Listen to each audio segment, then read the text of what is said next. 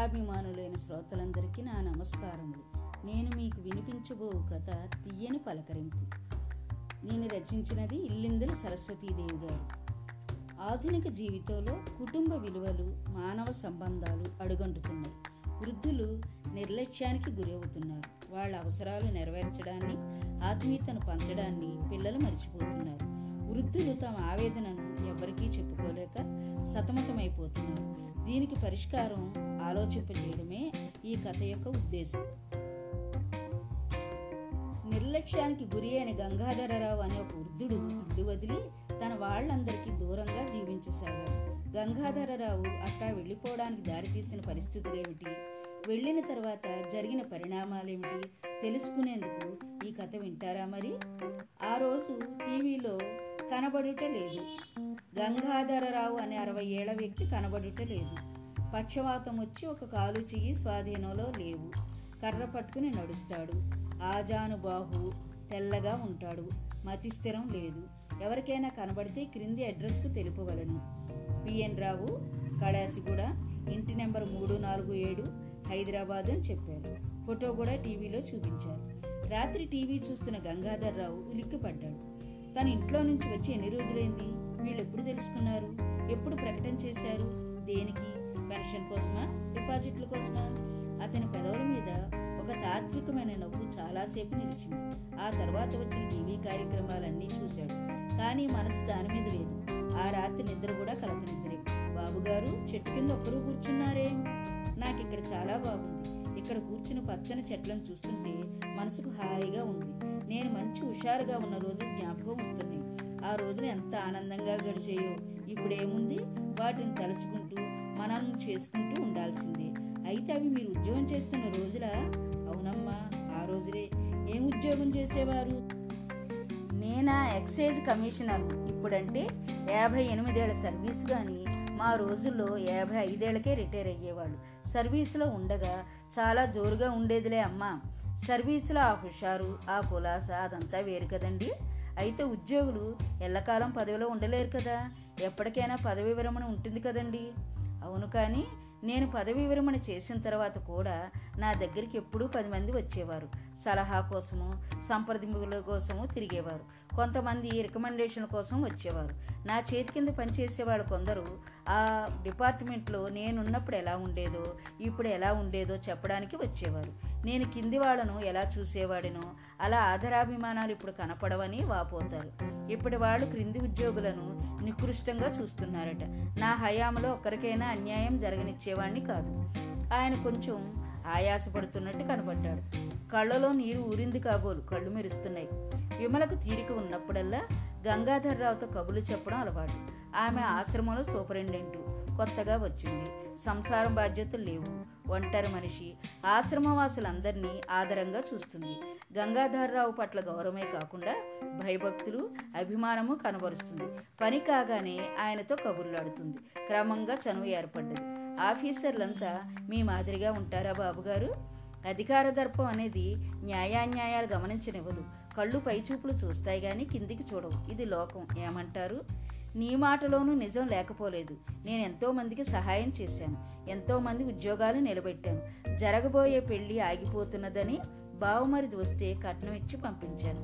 అమ్మాయి చదువుకున్నది అందంగా ఉంటుంది. పెళ్ళి చేయలేకపోతున్నానని ఓ స్నేహితుడు చెప్పాడు. నేను ఆ అమ్మాయిని చూసి మా అబ్బాయికి ఇచ్చి పెళ్ళి చేశాను. హోదా ఉండొద్దని మా ఆవిడ గోల చేసింది.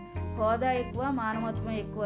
ఆమె మూతి విరిచిన రెండు ఖర్చులు పెట్టి పెళ్ళి చేశాను. ఇట్లా ఎంతో మంది బంధువులకు స్నేహితులకు సహాయం చేశాను. నా దగ్గర దేహి అన్న వాళ్ళకు లేదనకుండా శక్తి కొద్దీ చేశాను. మంచి పని చేసిన వాళ్ళకు జీవితంలో అంతా మంచి జరుగుతుందంటారు కదా బాబుగారు? మంచి జరుగుతుందా? ఎక్కడైనా పొరపాటున జరుగుతుంది. ఎల్లప్పుడూ కాదు. అందరికీ కాదు. ఇది నా అనుభవం. బాబుగారు మీరు ఇలా బాధపడతారేంటి? మీరు సహాయపడిన స్నేహితులు బంధువులు సరే వాళ్ళని వదిలేయండి. మీరు కావాలని చేసుకున్న కోడలు ఒక్కగానొక్క కొడుకు అంటున్నారు. కన్న కూతురు పెద్ద కట్నమిచ్చుకున్న అల్లుడు ఉన్నారన్నారు. అందరికంటే మీ కష్ట సుఖాలను పంచుకున్న మీ జీవిత భాగస్వామిని వీళ్ళందరూ ఉన్నారు కదండి మీకు. గంగాధరరావు పక్కపక్క నవ్వాడు. ఎందుకలా నవ్వుతారు? కనుబొమ్మలు పైకెత్తి ఆశ్చర్యంగా చూసింది. ఆయన నవ్వులో విషాదమే ఉన్నదో ఆశ్చర్యమే ఉన్నదో అర్థం కాక. నీకు పెళ్ళి కాలేదు కనుక భార్యలు ఎట్లా ఉంటారో తెలియదు నేను అందరినీ అనటం లేదు సుమా. కొడుకులు కోడళ్ళ మనసులు ఎట్లా ఉంటాయో తెలియదు ఇక కూతురు అల్లుడు అంటావా? నీవు ఊహించనైనా ఊహించలేవు. ఎక్కడో దూరాన నిలిచింది ఆయన చూపు. ఆయన దేనికో బాధపడుతున్నాడని ఆమె గ్రహించింది. మాట మళ్ళించాలని బాబుగారు చీకటి పడింది. మీరు చపాతీ తినే వేళైంది రండి లోపలికి పోదాం. బరువుగా ఊపిరి పీల్చుకుంటూ సరే పద మెల్లిగా లేచాడు. అది భజన్లాల్ నిలయం. నాన్నవారు లేని వృద్ధులు అనాథలు లేవలేని వారు పేదవారు అక్కడ ఉంటారు. భజన్లాలు తన తల్లిదండ్రుల జ్ఞాపకార్థం ఈ నిలయాన్ని నెలకొల్పాడు. ప్రభుత్వం వారు స్థలాన్ని లీజుకిచ్చారు. నలభై గదులు వాటి చుట్టూ ముందు వెనక వరండాలు కట్టించాడు. ఆవరణలో పెద్ద పెద్ద చెట్లున్నాయి. పెరటి వైపు కూరగాయలు అరటి నిమ్మ చెట్లున్నాయి. అక్కడున్న వారిలో పని చేయగలిగిన వారు తోట పని నిలయంలో పని చేస్తారు. వారిలో కొందరు పాత్రలు తోముతారు ఆ నిలయానికి అవసరమైనంత పాడి ఉన్నది.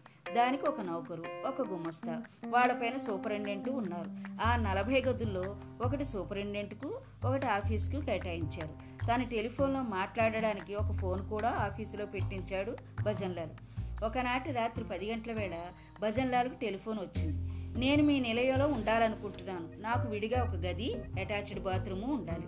ఒక నౌకరు నాకు ప్రత్యేకంగా ఉండాలి. నాకు అయ్యే ఖర్చు నేను ఇచ్చుకుంటాను. ఎక్కడి నుంచి? మీ పేరు?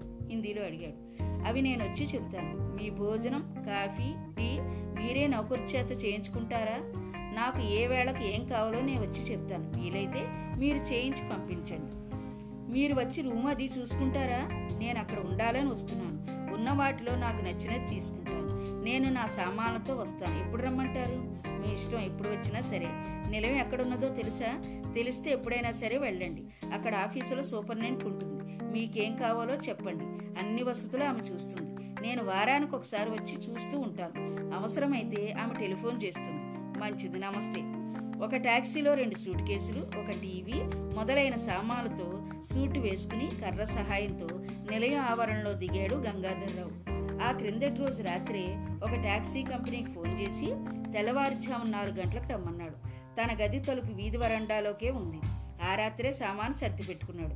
ట్యాక్సీ రాగానే డ్రైవర్ చేత సామాను టాక్సీలో పెట్టించుకుని తలుపు దగ్గరగా వేసి తను కూర్చున్నాడు. భజనాల నిలయం ఊరు బయటగా ఉండేది మొదట. ఆ తర్వాత ఊరు పెరిగి ఆ నిలయం ఊరి మధ్యకు వచ్చింది. అందుకనే అరగంటలో వచ్చి చేరుకున్నాడు. నౌకరు గబగబా వెళ్ళి సామాన్లు తీసుకొచ్చి హాల్లో పెట్టాడు. ఆయన లోపలికి తీసుకొచ్చి కుర్చీ వేశాడు. ట్యాక్సీ డ్రైవర్ లోపలికి వచ్చి డబ్బు తీసుకుని సలాం చేసి వెళ్ళాడు.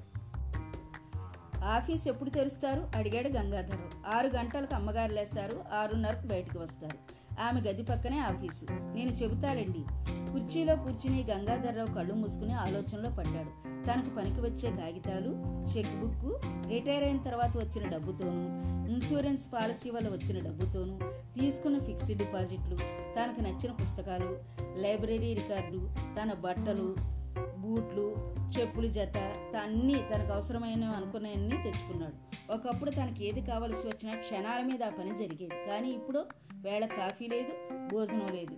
ఇంటి వాళ్ళకి తీరికైనప్పుడు పెడతారు. ఒక్కొక్క రోజు స్నానానికి వేడి నీళ్ళు ఉండవు. గొంతు ఎండిపోతున్నదని మంచినీళ్ళు అడిగినా వెంటనే రావు. అందరూ ఉన్నారు. ఇంట్లో కానీ పిలిస్తే పలికి దిక్కులేదు జబ్బు చేస్తే డాక్టర్ని పిలవడానికి వెనకాడుతున్నారు. ఇక స్వంతిల్లేమిటి స్వజనమేమిటి తనతో ఇంకా ఎవరికి అవసరం లేదనేనా? మనుమల గదిలో టీవీ చూస్తూ వాళ్ళతో కబులు చెప్తూ వినోద కాలక్షేపం చేస్తూ తన ముఖమైనా చూడని సావిత్రమ్మ. తను ఇంట్లో లేని సంగతి ఎప్పుడు తెలుసుకుంటుంది? తాను పదవిలో ఉండగా కారులో క్లబ్బులకు తిరుగుతూ సభలకు పెద్ద ఉద్యోగి భారీగా అధ్యక్షత వహిస్తూ ప్రైజులు పంచుతూ తన హోదాను బాగా ఉపయోగించుకుని ఊళ్ళేలిన సావిత్రమ్మ ఆ చీరలు ఆ నగలు ఎంత వైభవంగా బతికింది? బాగా డబ్బు సంపాదిస్తున్నానని గర్వపడుతూ తనతో కూడా తిరిగిన సావిత్రమ్మ ఇప్పుడు పిలిస్తే పలకని స్థితికి వచ్చింది. ఆ ఇల్లు ఇప్పుడే రాయించుకోవాలని పట్టుదలతో ఉన్న కోడలు ఎట్లాగూ నాకు వచ్చే ఇల్లే కదా నా పేర రాయించమని తల్లిని అడిగే కొడుకు. ఈ జబ్బు వస్తే తగ్గదు డాక్టర్ ఎందుకు అనే పుత్రరత్నము ఇప్పుడు పీడ వదిలిందనుకుంటున్నారా? ఫిక్స్డ్ డిపాజిట్ తనకిస్తే పండుగకు వస్తాననే కూతురు అల్లుడితో వస్తుందా? విద్యార్థులంతా ఊరికి వెళుతున్నారు. డబ్బు ఇవ్వ తాతయ్య మంచి బట్టలు కూడా కుట్టించుకోవాలి అని అడిగే మనవడు ఆ గదిలోకి వచ్చి తను లేనని తెలుసుకుంటాడా? కోడి సరిచేసుకుని గుండీలు సర్దుకుని ఇక్కడికి వచ్చేసానుగా ఇంకా సంగతులు తలుచుకోవడం ఎందుకు? వేళకు తింటూ పుస్తకాలు చదువుకుంటూ సాయంకాలం టీవీ చూస్తూ పగల ట్రాన్సిస్టర్ వింటూ హాయిగా ఉండొచ్చు.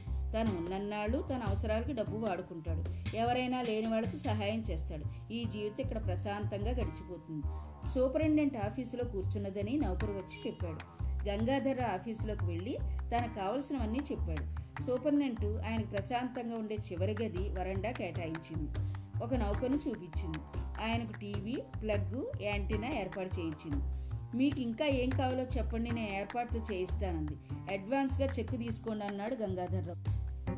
భజనలు సాయంత్రం వస్తారు. నేను అడిగి చెప్తానన్ను ఎనిమిది గంటలకు ఓ డాక్టర్ని పిలిపించండి. ఈ లోపల స్నానం చేసి సిద్ధంగా సిద్ధంగా ఉంటాను.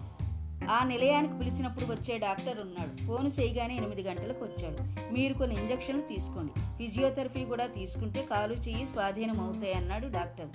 మీరే వచ్చి ఇవ్వండి ఆ ఇంజక్షన్లు. చీటీ మీద రాస్తే తెప్పిస్తాను. నాలుగు నెలలు వైద్యం సాగింది. అక్కడికి దగ్గరలోగా ఉన్న నర్సింగ్ హోమ్లో ఫిజియోథెరపీ మూడు నెలలు తీసుకున్నాడు.